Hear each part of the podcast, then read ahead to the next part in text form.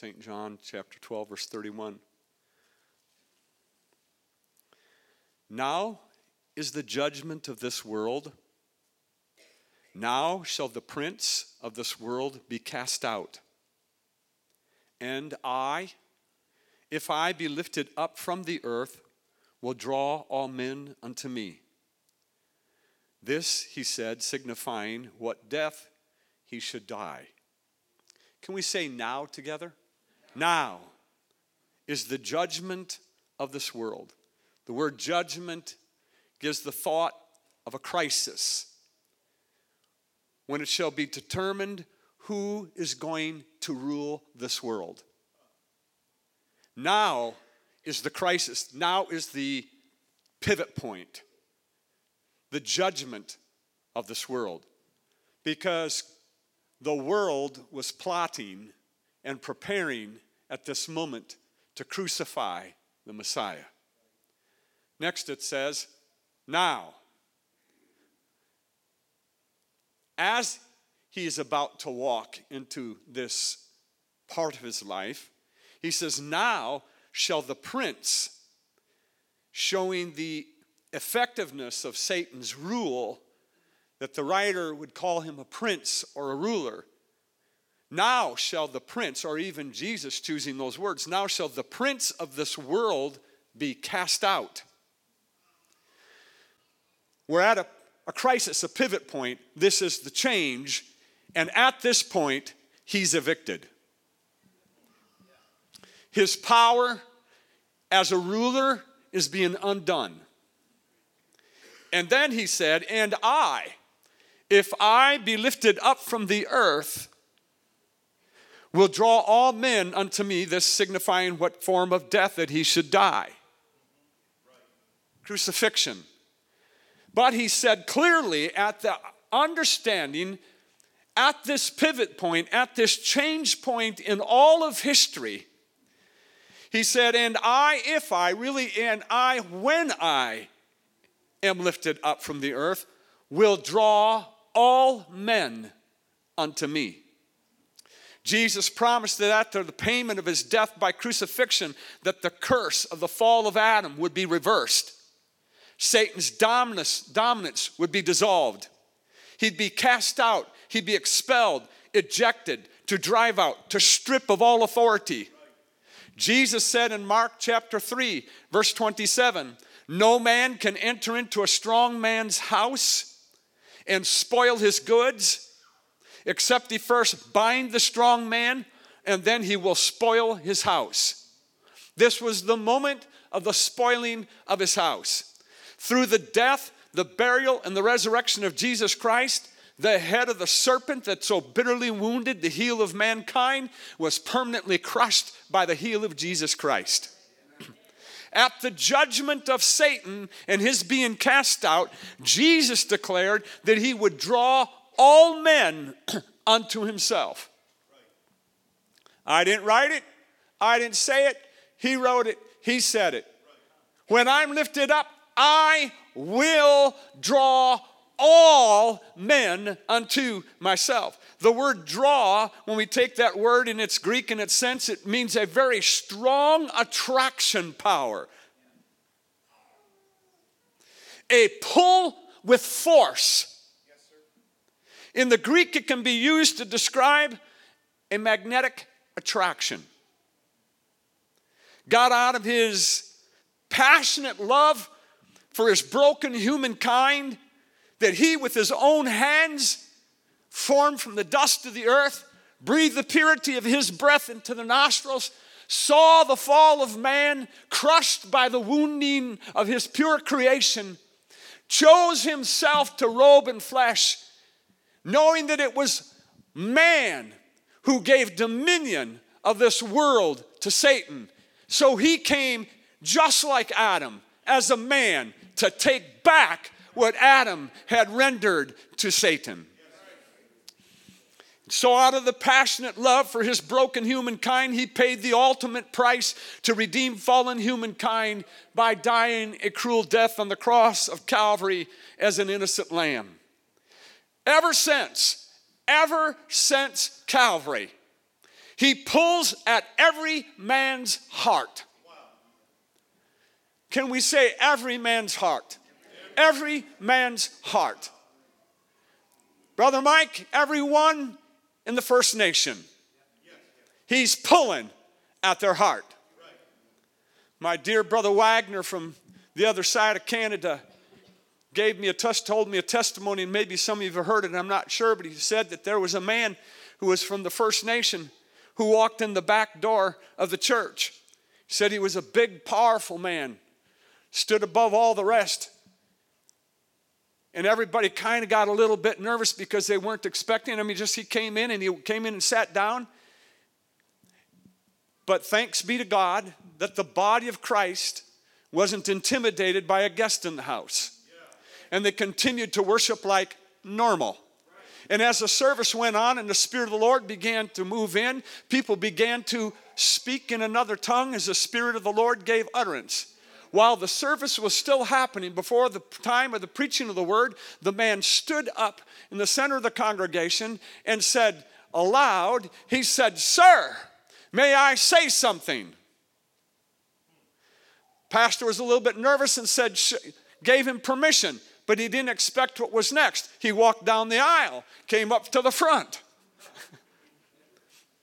and he turned around and he said, When I was a young lad, standing out on the top of a mountain, seeing the beauty of a sunset, and seeing the glory of all of the creation, I spoke and I said, I don't know who the God is who created all this, but whoever could do this, I want to know. And he said, As soon as I said, I want to know, something came on me. And he said, I began to speak in a language I did not know. And he said, All these years, I've wondered who that is. But when I walked through your doors and I came into your church, I heard the exact same thing that I was speaking on the side of the mountain. And I said, This is it. This this is what I'm looking for.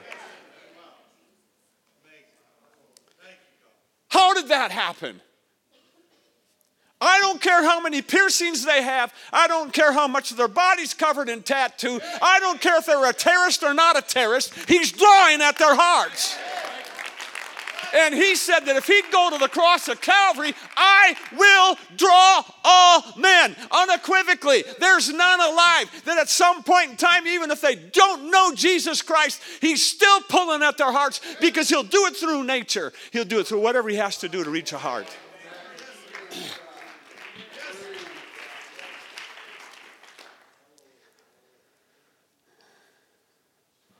Come on up, brother. I need some young, strapping, healthy men.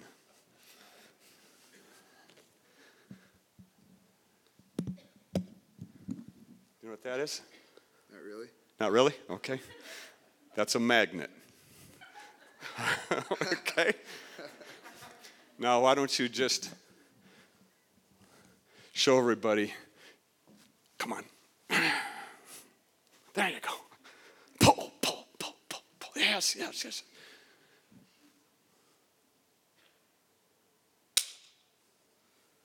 Okay, take them apart. now I want you to put them together. I want you to get them with, uh, within just a couple centimeters and don't let them click.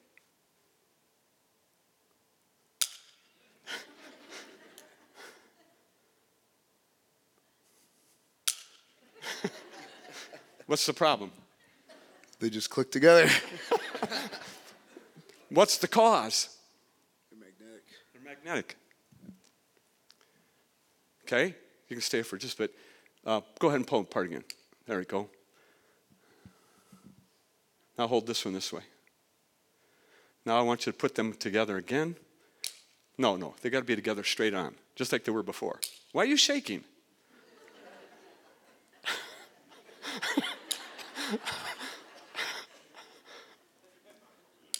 What's the problem? You put them together before and it could go together. What's up? They're not going together. They're not going together. okay. Oh, you go ahead and be seated for a bit.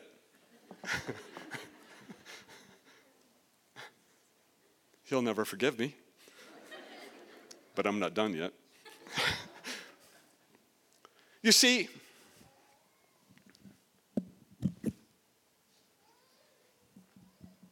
he said, I'm drawing with force, with force, I'm pulling. Strong force, I'm pulling. And it's not just you, it's everybody. But you need to understand it takes a positive and a negative to have a connection. When you have, these are each 100 pounds, so excuse me.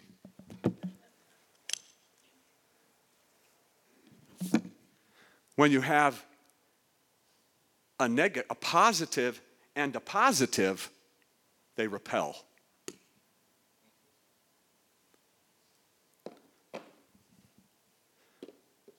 So when we think about that, if you're here today and he's tugging at your heart and you're saying, I can take care of myself. I don't need God. I've got my act together. I'm okay.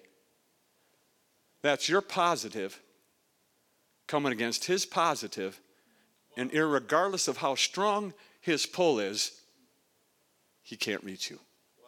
It will always repel. But if you're sitting here tonight and you're saying in your heart, I am so broken. I'm such a mess. I don't know if there's hope for me.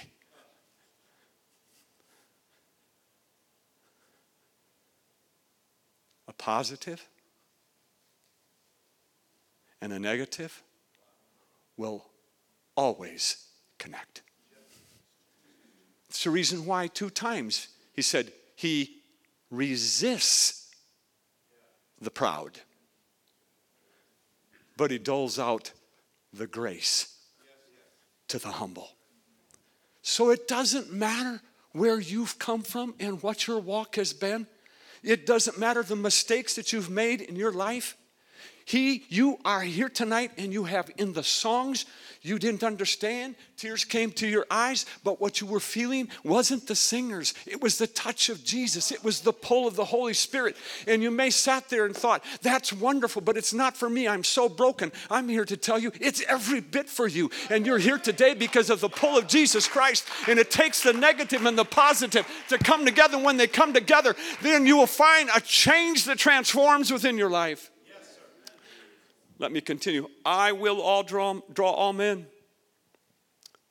I want you to consider the terrorist that is drawn by the face of the one that he executes.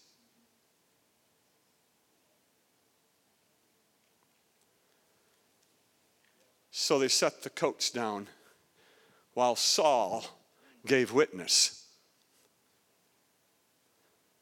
But there was something about the face of Stephen that he wasn't going to ever get out of his brain. It kept pulling on his mind. We may have killed him, but we couldn't kill his spirit. Even at the point of death, he was still speaking. There was something emanating out of him that was pulling on the terrorist who was holding the coats of those who stone.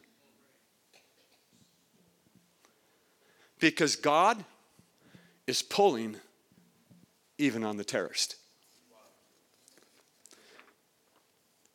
Jesus told Peter in Matthew chapter 16, I will build my church. Upon this rock I will build my church.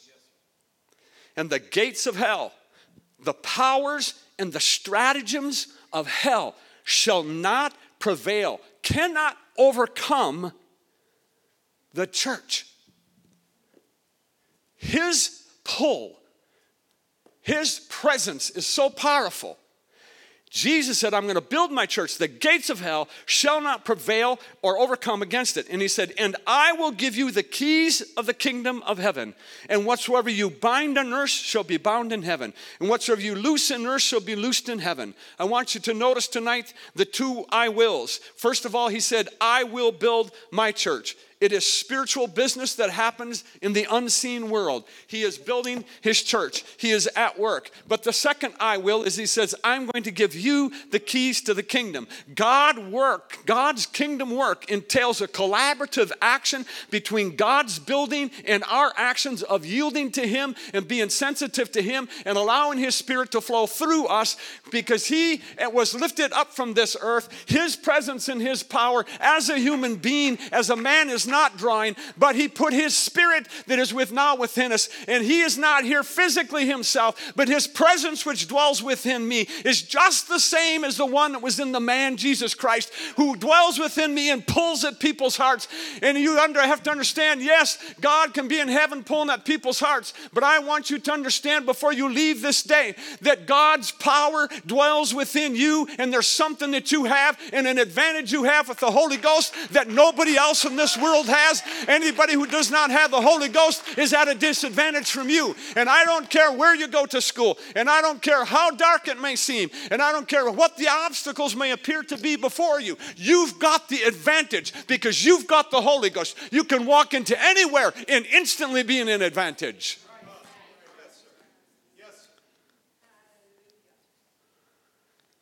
After his death by crucifixion, his burial and resurrection, having stripped Satan of his authority, having expelled him and plundered his house, Jesus took back from Satan that which Satan had no right to. And just before his ascension, Jesus commanded his, his disciples Behold, I send a promise of my Father upon you, but tarry in the city of Jerusalem until you are endued, till you are clothed with power. In the Greek, it's dynamen, from which we get our word dynamite. You're going to be enclosed with power. We're not talking about some little soft pansy thing. We're talking about He's clothed us with far more than we sometimes are willing to understand and accept that is within us. We have the Almighty God dwelling within us, His Spirit dwells within us. And what He desires today is for this body of believers that is in this city to wake up to whom they are and to wake up to what's within their heart so that God can begin to use you in ways and avenues that you have not yet allowed Him to use because you didn't understand who you were and what you had within you.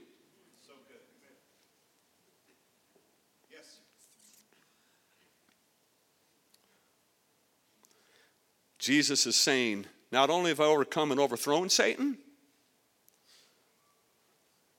with my power through my death, burial, and resurrection, but I will empower you with the same dynamic power. Go to Jerusalem and wait till it happens. And when it happens, it will enclothe you.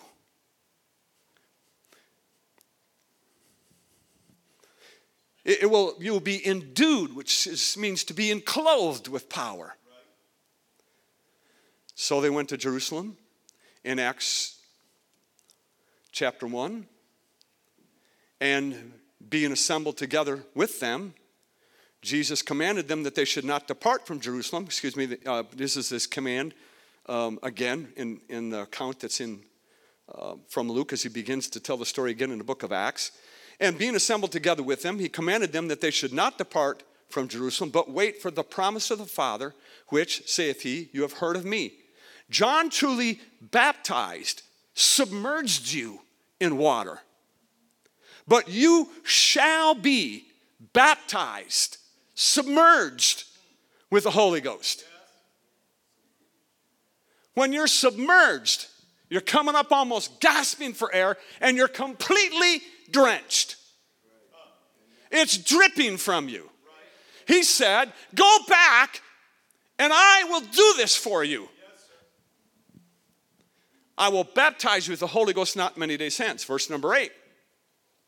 But you shall receive power, dunamis, miraculous power, might, strength, force, energy. After that, the Holy Ghost has come upon you, after you've been supervened and overflowed by the Spirit of the Holy Spirit, and you shall be witnesses unto me, both in Jerusalem, in all Judea and Samaria, and to the uttermost parts of the earth. I want to awaken you to the fact that you are oftentimes a witness when you have no clue that you're being a witness. And I want you to understand the devil wants to keep you in darkness to the witness that you actually have that you're unaware of. What would happen if the whole body of Christ began to understand who they were, what they were clothed with, and the power that was emanating from them that we sometimes are ignorant about?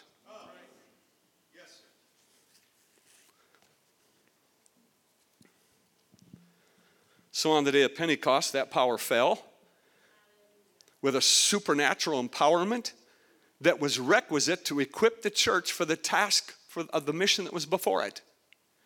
God placed his conquering spirit within humankind.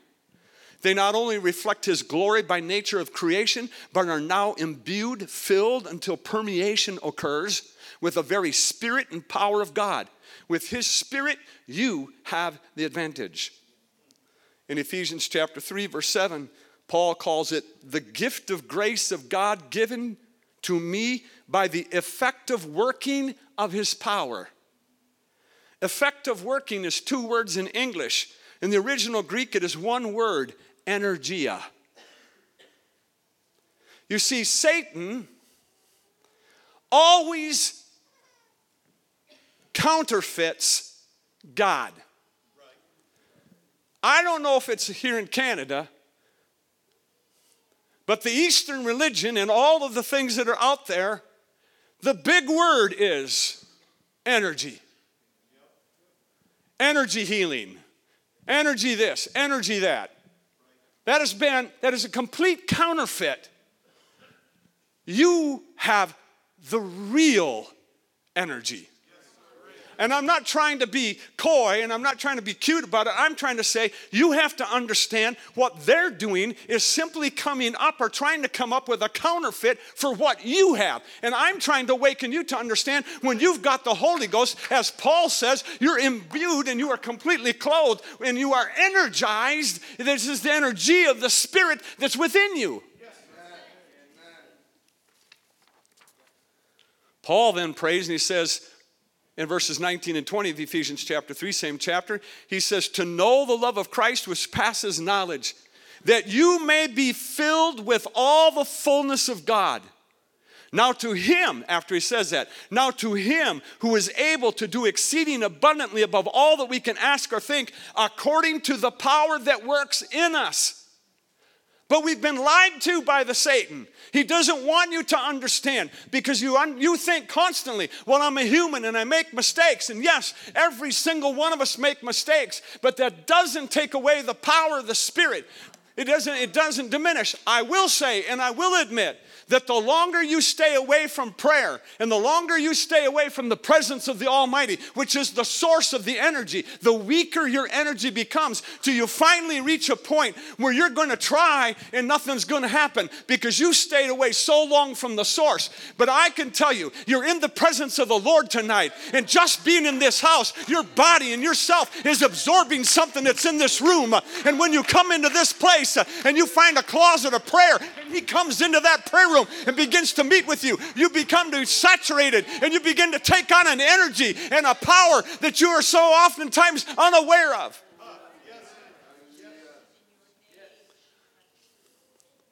Such power working in us is actually nothing less than the presence of God Himself.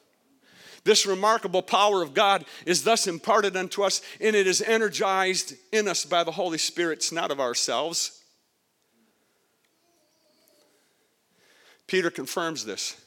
And I want to back, walk back a little bit and even take a look quickly at Moses in the Old Testament in Exodus chapter 33 when he was pleading with God.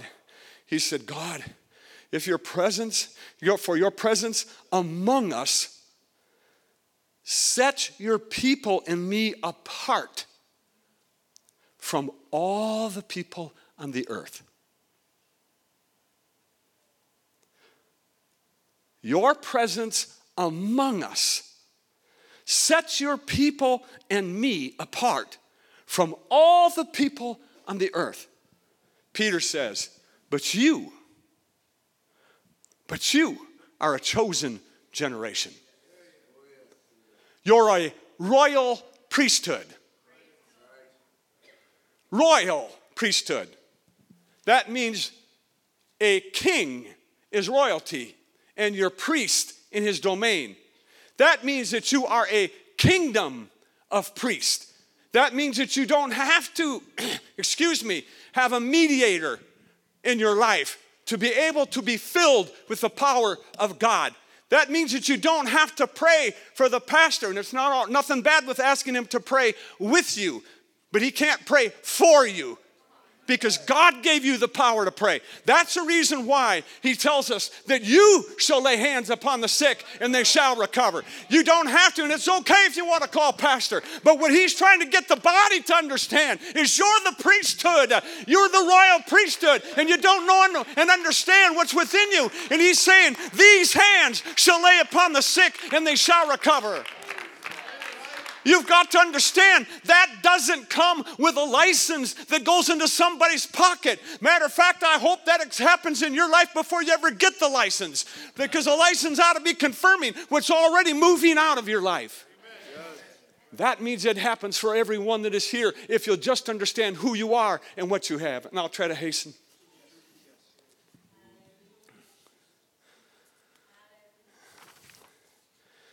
These signs Signs are evidence of the inherent power. Shall follow, shall accompany, shall follow them that believe. Are there any believers in the house? These signs shall follow them that believe. In my name they shall cast out devils. They shall speak with new tongues. They shall take up serpents, and if they drink any deadly thing, it shall not hurt them. They shall lay hands on the sick, and they shall recover. So then, after the Lord had spoken unto them, he was received up into heaven, and they went forth and they preached everywhere, the Lord working with, which means in and through them, and confirming the word with signs following. You see, Satan's desires to keep us unaware and ignorant of the power that's inherent within those who are filled with his Holy Spirit. He desires to keep us ignorant or to render us as inert or weak by distraction, busyness, pleasure so that we do not spend enough time recharging our spiritual electrodes through the devotion and appropriate physical rest and care of ourselves. The longer, as I said, you go without breakthrough prayer, the more susceptible we become to those negative influences.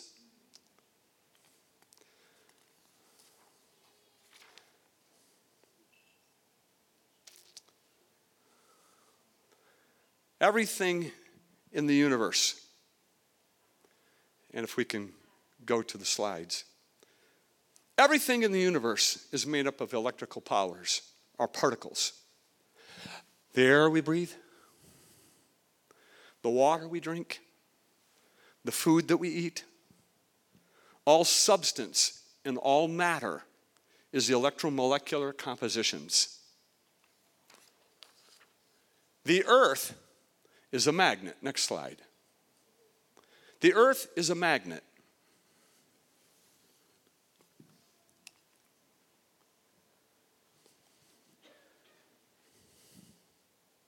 It has its own magnetic field, north and south poles, a positive and a negative. And it interacts with all other magnets.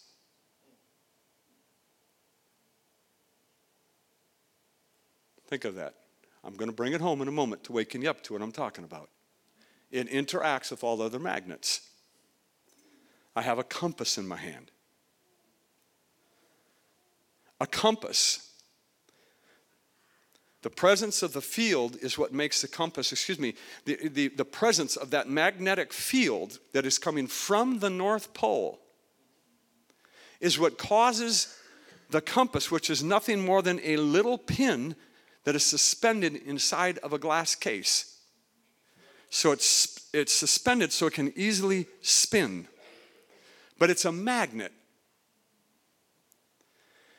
the presence of the power coming from the North Pole because magnets interact with other magnets. We just gave you that example. The greater magnet always pulls the lesser. That's how this works.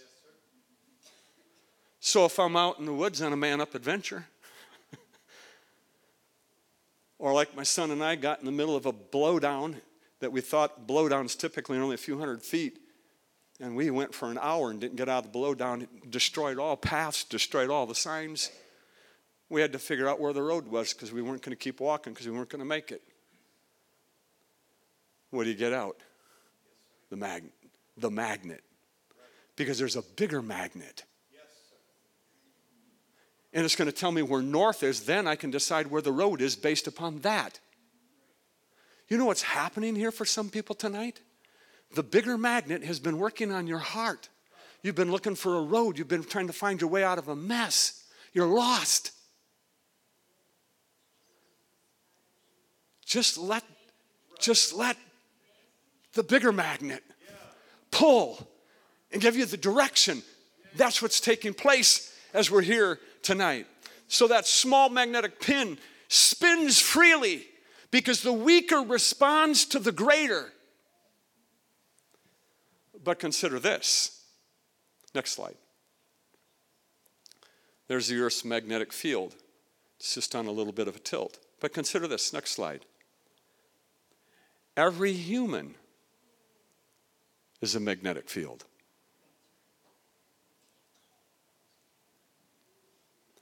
Every heartbeat is a completion of a positive and a negative. And every heartbeat generates an electromagnetic wave that goes throughout the blood vessels of the body and stimulates the tissues at cellular level. Every cell in your body has its own electromagnetic field. Just like the last slide of the earth, just imagine that's a cell. That's in every single cell. But God, in His massive design, every single organ has its own electromagnetic field, but within the body, they all collaborate.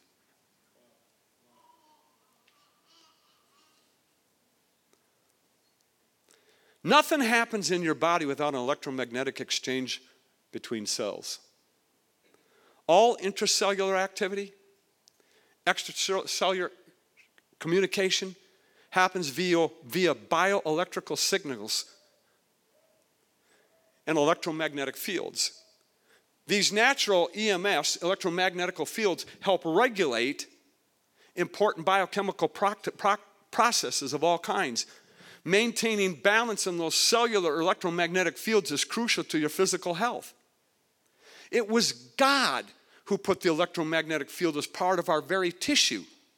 Every organ, as I said, works through it for the sake of the whole. Do you know what an EKG is? It's an electrocardiogram that measures the electromagnetic activity of the heart.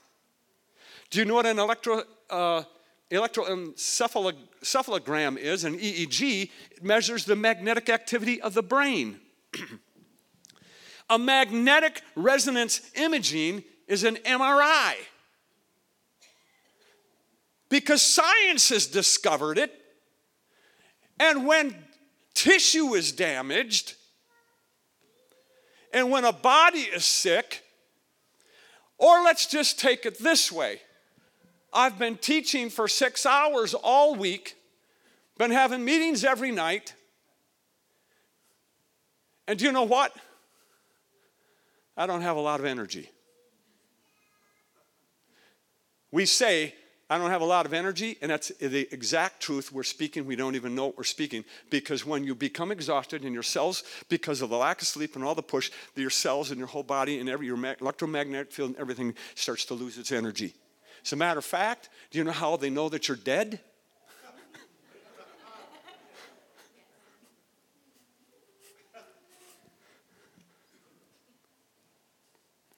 so they can take and put you in a tube and turn you around and put magnets and all these things, and they can tell everything in 3D about your body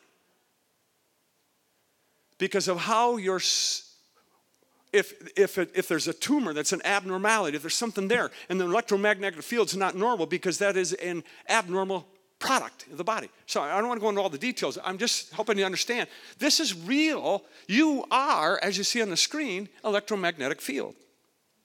So again, the healthier, undamaged cells, hence a healthier body, have a stronger electromagnetic field. I went through all of this science simply to tell you the healthier you are, the stronger your electromagnetic field.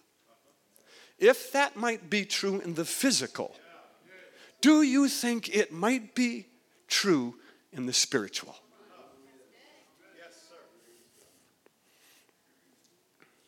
Contrawise, weaker damaged cells in tissue, weaker magnetic field, and a higher propensity for disease. Hmm. The weaker, the more likely and prone you are to disease. So, our bodies are a mass of controlled electromagnetic fields, and I want to hasten on. In an electromagnetic experimentation, science cloaked hunters with electromagnetic blocking clothing and have been able to send them into a herd of elk undetected. So apparently, God uses our electromagnetic fields to communicate to others too. What you don't understand is, is that your one trillion or whatever number of cells in your body, in your electromagnetic field, in your body, it emanates from the area of your chest. And I think if you can go to the next picture. It emanates from the area of your chest, as you can see in this picture here, and it can be detected by instruments up to 15 feet away. We innately call this our personal space. The electromagnetic field of a normal electromagnetic, excuse me, the, the eternal magnetic fields and the normal electro, electromagnetic fields produced by the body interact. So the magnetic field passing through will pass through our body as we pass somebody. Not only that, again, if there are other areas of electromagnetic uh, fields that are out there besides human, they're going to also affect our bodies. And I left my cell phone down there, if you're having trouble getting a signal, stick your cell phone to your head because it will help by taking your electromagnetic field and advancing your cell phone signal. But while you're being so brilliant to make your reception better, you need to understand also that the cell phone that you just stuck to your head has got a lot of electromagnetic stuff going on that might be just damaging your brain. but come again. So, what I'm trying to tell you tonight, and thank you for being patient with me over there, just over there. There we go. Very good. So, when I am walking down the street or walking down the corridor of my job or in the store, and I meet someone walking towards me, once we get within a certain spot, all one trillion cells of his body are literally, subliminally, are being communicated by all one million cells of my body. Now, what that means is I might be praying I have my head down, or I'm tying my shoes, or I'm busy. Somebody walks into the room that I didn't hear, but somehow I know they're there. I never saw them.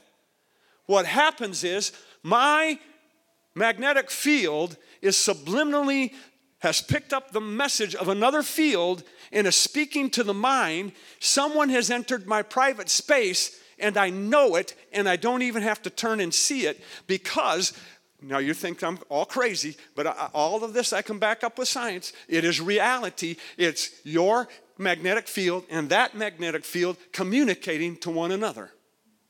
Has that ever happened to anybody? Yeah. Okay, another one. Ooh. Ah. Did you feel what I just felt when I walked by that guy? Have you ever done that? Oh, come on now. You guys are way too quiet on me. I'm getting nervous. so, let's just demonstrate to help you that you can see and understand. And before I do, let me tell you a story. Brother James Stewart pastored many years ago in Columbus, Ohio. He was also a university teacher. He learned that the university that he taught at was conducting a study on the human electromagnetic field. Brother Stewart, as a good apostolic, got a bright idea. Oh, they're looking for subjects that they like to pay to be part of this. Ha! I wonder if I could sneak some of my church people into this subject without them knowing. So he went to some of his church people and said, Hey, we got a project down at the university. They're studying electromagnetic fields. Why don't you just go down and sign up? You get a few bucks. So some people from the church agreed anonymously or whatever. I don't know how it all happened, but they all went in there. They signed up and they began to do all their testing, reading, looking at the levels of energies. And literally, they, they, they say that as they study, that there's different colors, which I'm not going to get into a lot. I don't even really care about all that. But what happened is, is that after the study was completed, they started to see that there was a spattering of people within the group that were completely, completely, completely different from all the rest of the subjects in the group. So they start figuring out, well, why, why is Deb over here? And why is Bill? And why is and why is it only a handful of people out of all the subjects that are different? So they start trying to put together. Well, let's find what is the common denominator between all these people that are different because there's only a handful of people in this study that are different because everybody else is the same. All of a sudden, it clicked. Hey, Jim, don't all these people attend your church?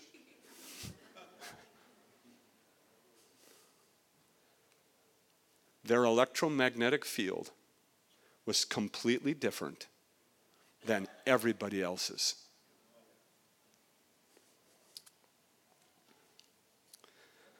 All right. You still don't believe me, you're still quiet. Sister Thompson, can you come help me?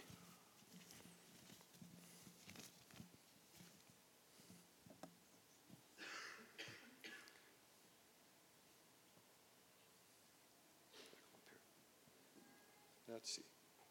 Why don't we? Let's go down. We don't have to have a pulpit in the way. Come on down. This is one that lights up the most. So, yeah, but they have to be able to see the lights. There we go. Like that? Yep, that's good. All right. What I have in my hand is a small electrostimulator. It's kind of like a mini taser. How are you feeling? Good. That's good. um, I asked Pastor Jack for somebody with a strong heart, so he suggested him. So I hope it's still strong. Nonetheless, what I want, what, what I want you just to show you, and first of all, what we have is Thomas Go Go Thomas train shoes.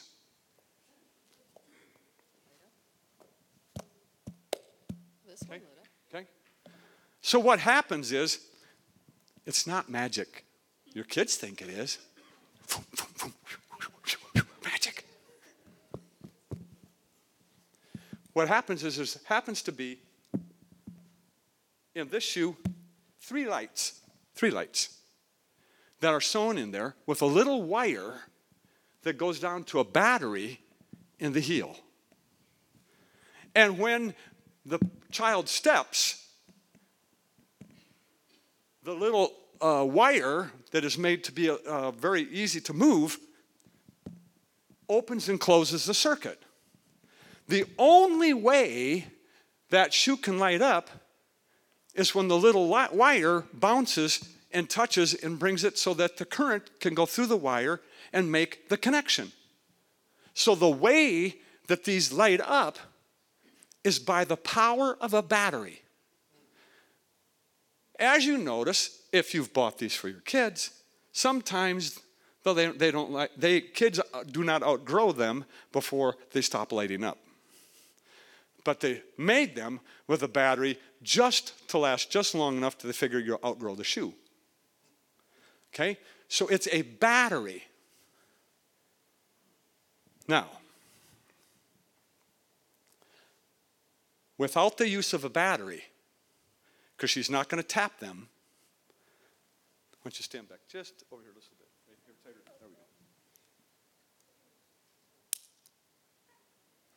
I made the lights in the shoe not by the batteries, but because I gave it a little bit of electricity. Okay? Now, is air a good conductor of electricity? No. Is water? Yeah. Okay? So, because of that, wow.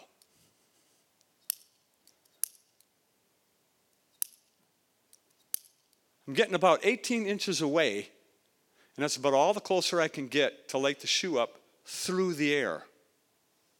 Okay? Because air is not a good conductor of electricity. Now, what I'd like for you to do I'm going to ask you, I'm, I'm going to shock you while you're touching the shoe, and we're going to see if the shoe lights up. Uh, do you mind holding the mic? But before I do, just so that you know that there's no harm done, I'm going to let you shock me. Okay. And I have a good heart. So, okay. Okay, come on this side so you can do this hand. Put it on my hand, push it till it snaps.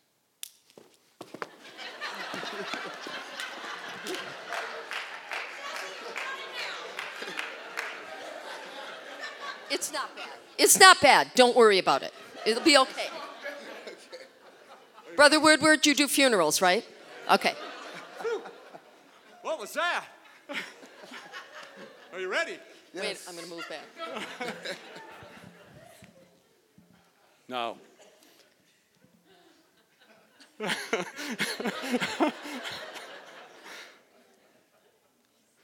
so can you step back just a bit? Just, no, this way so people can see. There you go.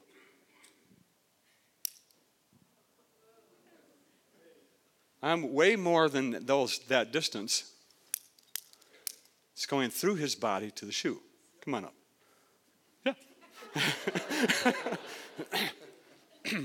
Can you hold his hand? you ever heard of the electric fence trick? No? Oh, yeah. oh, yeah, yeah. okay.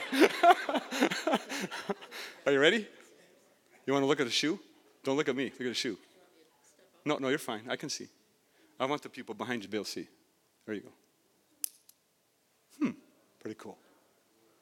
All right, Pastor. My friend.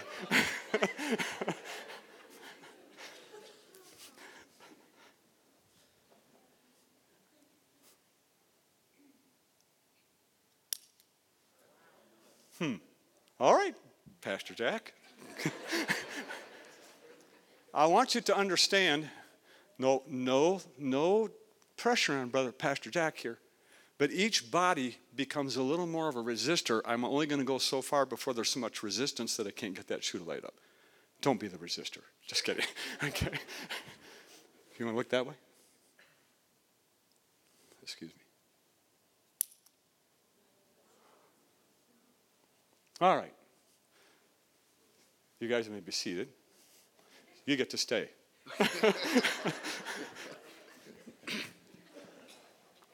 we had an elderly lady in our church that came into our church and um, she had had the Holy Ghost and baptized in Jesus' name. She passed away, but she wasn't from our community. And it was probably a three, four hour trip up to Grand Rapids, Minnesota, to where near the area, which actually is called Kettle River. And so we called the pastor of the church in Grand Rapids and said, I said, We got a lady here that has passed away and her family lives near Grand Rapids. It, would you let us use your church for a funeral? Oh, sure. He said, No problem. He says, Matter of fact, why don't you let our church fix food for this funeral for you? No problem. We took about 10, 9, 10 people from our church, so all we had with us, drove the three, four hours up to the funeral. And at the funeral, they had maybe eight, ten people, but the place was completely packed with people, with only a handful of the people that were in there were actually apostolics that had the Holy Ghost. I'm conducting the funeral. I get to the end of the funeral, and the Lord says to me, at the conclusion of the funeral, I want you them have them all stand, and I want you to have all of them hold hands. They're going to have to come across the aisles, and everybody in the place, I want to have them hold hands. And I'm like, God, this is a funeral. He says, that, yeah, that's what I want you to. So, okay. I had them all hold hands. I got over into the side. It went back and forth, scattered in and out through there. There may have been an apostolic here and there hanging into the hand, but everybody in the building was holding hands. And all I did was prayer, simple prayer. And after the funeral, this is what was said. Did you feel the electricity go through? There's people in that church today because of that prayer. Wait, I don't have nothing? Oh, yes, you do. Think about this. You're sitting at the coffee shop. Some guy's next to you comes, sits down, or nearby. And you start to strike up a conversation. Within 20 seconds, he's spilling his guts. You don't even know the dude. You know what he's saying? Man, I only met you 20 seconds ago. I don't know why I'm doing this. I just seem to be spilling my guts. I don't even know you. What in the world? He doesn't have a clue. You know what's going on? He's got the weaker and you got the stronger. And he's sitting there. And all of a sudden it's just pouring out of him because he doesn't understand. He hasn't a clue. It happens to you all the time. You're going to be somewhere and all of a sudden it just it'll happen to my wife all the time. People's just pouring their guts out that she's not, and they'll literally, we've never met them. Do you want to know why? There's a stronger and the weaker always. Whoa. There's a hurt inside of that guy. There's something that's empty inside of that guy. And he doesn't know why he's talking to you. But what the truth is, is you've got something that he wants and he doesn't even know how to articulate it. And he doesn't even know who you are. And he's sitting there and he doesn't know. And he's sitting down and his, his, compass is coming to you and he's saying, I've got to talk to you. I don't even know why I'm talking to you and we sit there and we blow it off when that's the moment you should say, Do you mind if we pray? Yeah, yeah, yeah. Can we hold hands? Ah, he's speaking in tongues.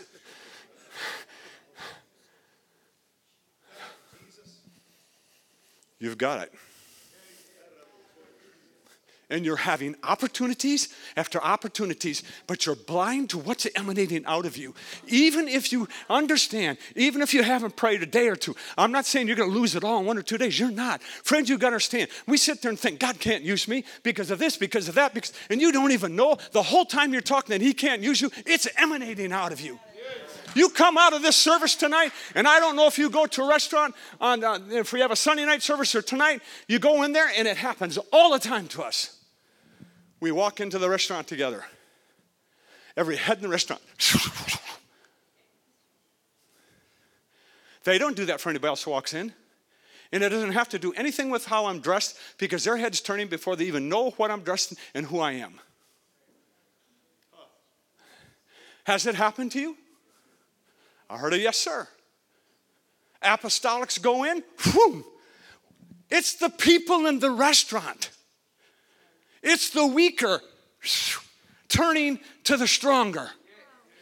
They are a magnetic field. You are a magnetic field, but yours is stronger. It is compelling. It is there. The Jesus inside of you is, is pulling on them. And you're not even aware that the Jesus inside of you is affecting the person you work next to. I'm here to wake up a church to help you to understand you've got opportunities you don't know that are right before you because you've got the Holy Ghost and you've got the advantage.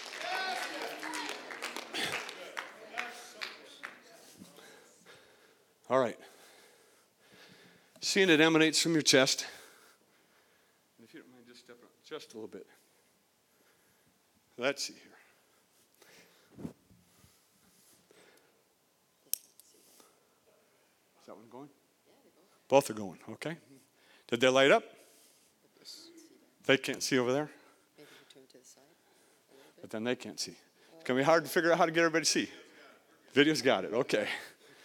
Now I just want you to step back just a tiny bit.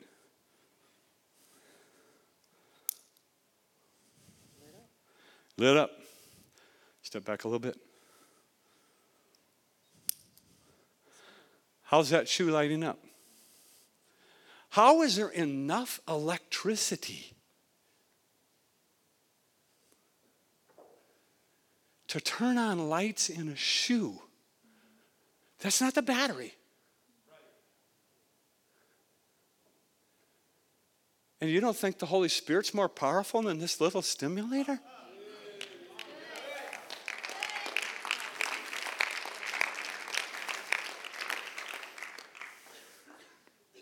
You may be seated. Thank you. Let's give him a hand.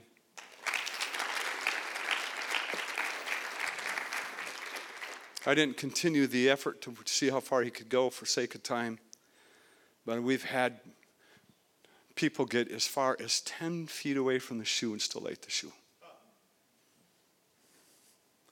How?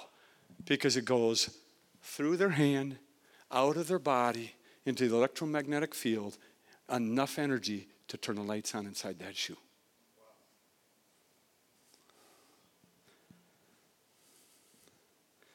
On Azusa Street, in the early days of the Pentecostal work the mission Los Angeles, they called it the fall line. It was completely dependent upon the, length, the, the strength of the power of their prayer. And the line would move. The fall line, most of the time, was outside of their building, which was a storefront, that would even extend out into the street, that anybody who drove by would stop and come in and didn't know why. Not only that, but there would be people who would be walking on the sidewalk and they would walk into that fall line and would be slain in the spirit who didn't even know what was happening to them. I'm not saying that's what we have to have or anything, but I'm only telling you that is in our recent history of what the power of God can do when you've got, can you begin to, do you understand? 400 people sitting in this place with the amount of energy that is coming out of this place. We ought to be rocking this community. We are rocking this community. We've got to understand who we are and what is happening within us.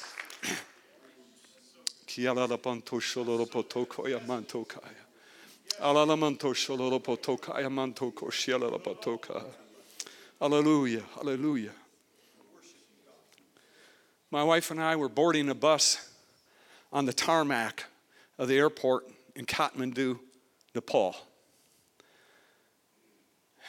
Walked across the tarmac, got on the bus. The bus then drives us to the, on the tarmac over to our little prop job that we were transporting us down to a city called Nepalganj on the India border. We were given strict instructions because a missionary was under emergency surgery in the United States and he wasn't there to be with us. We were given very strict instructions because it's against the law for us to proselytize in any way in the country. It's a Hindu state. Get caught baptizing anybody, it's tough. Get kicked out of the country. So my strict instructions were I'm a tourist. So my wife and I, we walk out of the airport and we walk over to this bus. We're the last two people to get on the bus. It's packed. So I'm standing, her and I are standing right by the driver, by the steps by the driver, hanging on. Kind of behind us and off behind the driver, there's a guy sitting, and a police.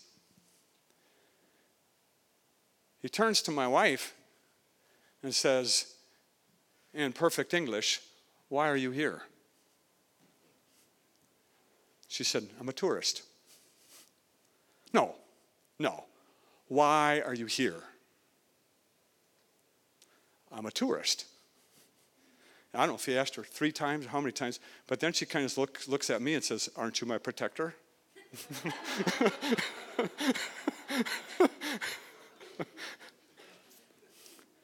and I turned to him. I understood what was going on. I said, Sir, we're, we are tourists. He said, Where are you traveling? Well, I, this bus goes to that airplane, and everybody on this bus is going to Nepal, Nepalganj. He said, Nepalganj is not a tourist town. Have you ever been there before? No, sir. When I got there, I saw he was exactly right and that they misnamed it from Nepalganj should have been the Paul Grunge. it was not a tour city. So then he presses me a little bit further and he says, Who are you going to see? Oh, I said, Brother Bobby Adhikari, which I should have thought a little bit faster because Bobby is in English, that's his baptism name, and his Nepalese name is about this long. And when they get baptized, they give up their name to take on something different because of their conversion. And I said, Bobby Adhikari. I wasn't thinking, but I. I said, Bobby. I should have said Mr. Adhikari or something. I said, Bobby Adhikari. Said, hmm. I don't think I know anybody by that name in my town. He says, Well, why are you visiting him? I said, He's a friend. He's a friend of mine. And he said, Well, what does he do? I said, He runs an orphanage. What's the name of his orphanage?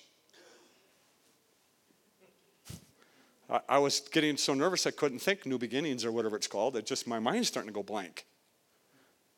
And then he says, um, um, I don't think there's any orphanages in Nepalganj. And then he gives me a yes or no question. He says, Are you ministers of the gospel?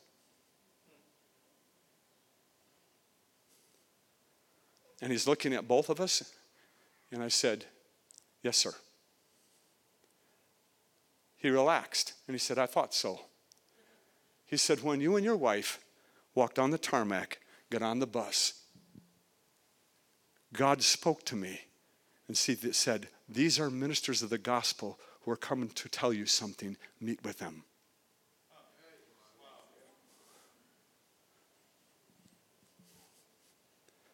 We were able to meet with him at a hotel and began to share with him the oneness of God. He'd never ever heard any of these things before, connected him with a missionary.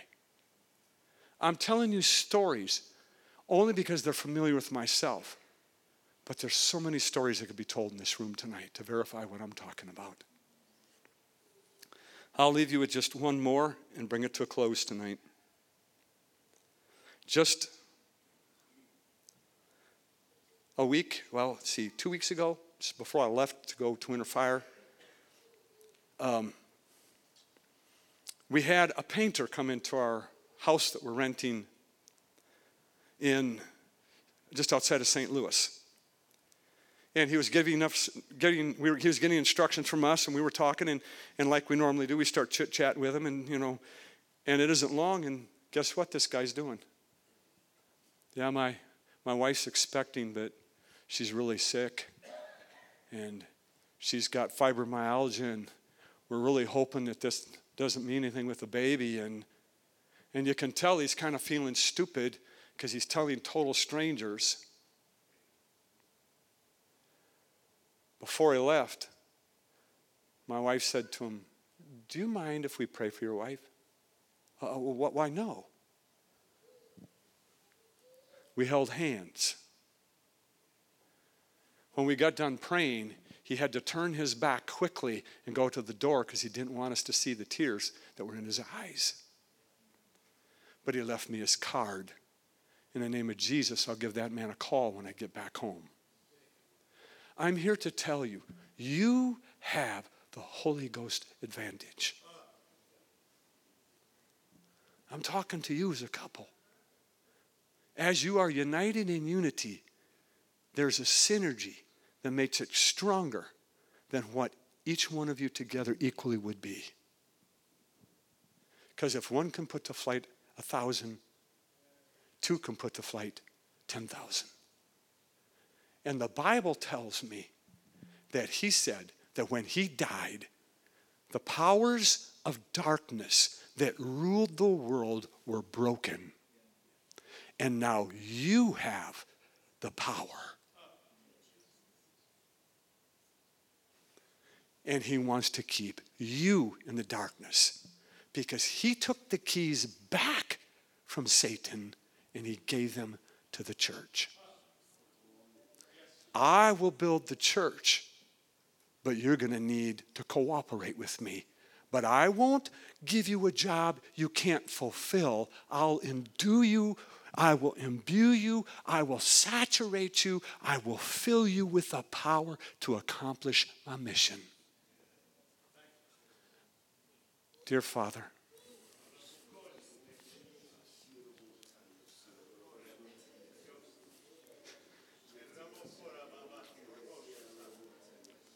Oh God.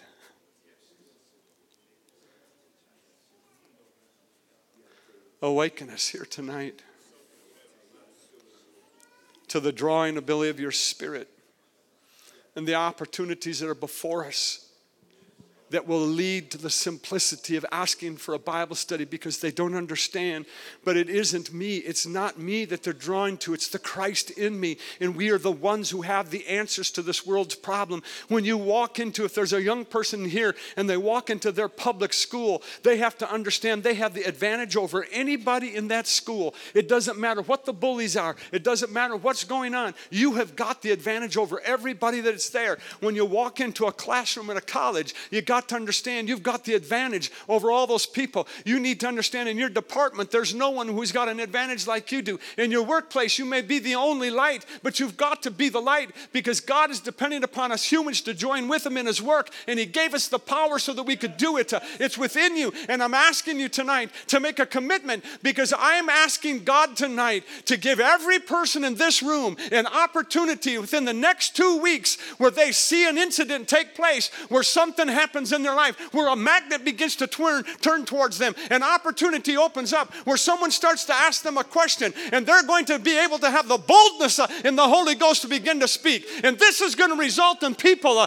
getting Bible studies. This is going to result in people coming into the kingdom because He gave you and He gave it to me. He didn't just give it to the pastor, but He gave it to every single person in this room who's filled with the Holy Ghost. Uh, you are empowered with the Spirit of God and it is emanating out of your body. And and every person you walk by, uh, your spirit is more powerful than any spirit that they can have. And it doesn't matter what the devil comes against you with, uh, he cannot defeat you because Jesus Christ said that the powers of the gates of hell shall not prevail against his church. Uh, help us to understand who we are tonight, uh, to rise up to the challenge as a church and as a body of Jesus Christ.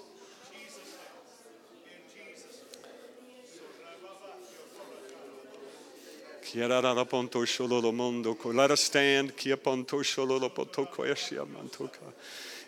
Come on, let's talk to Jesus right now.